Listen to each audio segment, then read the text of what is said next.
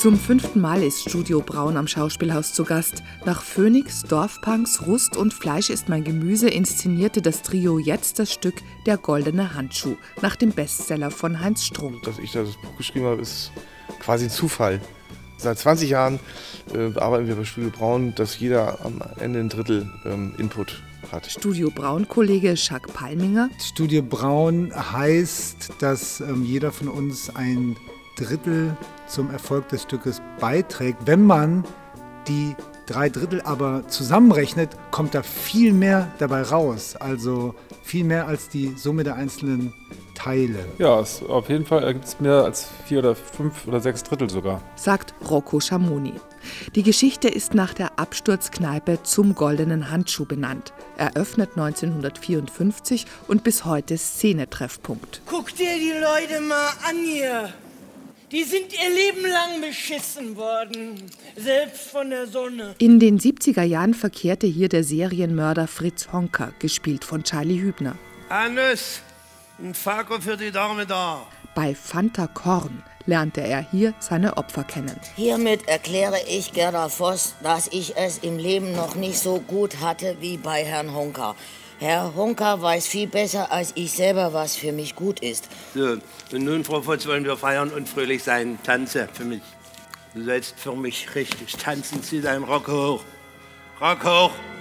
Denn Charlie wollte unbedingt noch mehr über die Person wissen, wie, wie der Honka gewesen ist.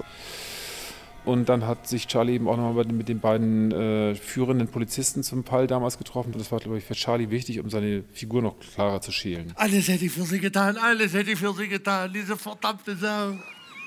Aber auch das andere, das reiche Hamburg, wird gezeigt. Äh, wenn ihr aufgegessen habt, gibt's Carpaccio vom Maulwurf. Sag mal, was machst du da die ganze Zeit? Ich hab so einen Druck, ich platz gleich. Es ist das Hamburg einer Reederfamilie. Ihre Wege führen zuletzt auch auf die Reeperbahn. Eine Cola bitte. So wie du aussiehst, glaube ich nicht, dass du viel verstehst. Die Regisseure Palminger, Schamoni und Strunk stehen auch auf der Bühne als menschliches Kneipeninventar. Mein Name ist Soldaten Norbert.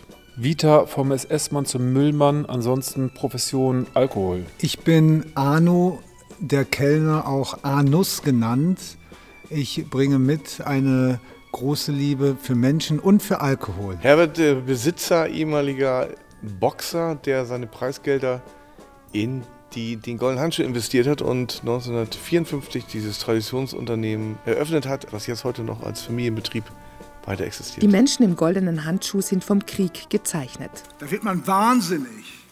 Und deshalb, Herbert, ist das genau richtig, dass du jetzt hier eine Kneipe aufmachst. Der goldene Handschuh, das ist unsere Heimat. Eine besondere Inszenierung und eine wichtige für Studio Braun. Ja, das äh, Wort dafür, ist, ein Wort heißt, was sind zwei Worte, das heißt Grand Guignol. Das ist das äh, Theater der Groteske, das in Frankreich in den 1860er Jahren erfunden wurde und seit Jahren beschäftigen wir uns mit dieser Theaterform und wir haben immer gedacht, wir müssen mal was in die Richtung machen und haben uns diesen Stoff äh, da quasi maßgeschneidert für diese Form des Theaters, die vergessen ist, die wir jetzt wieder entdeckt haben. Und insofern passt das alles sehr gut zusammen. Komm, wir trinken. Gib mir noch eine Flasche Dornkart.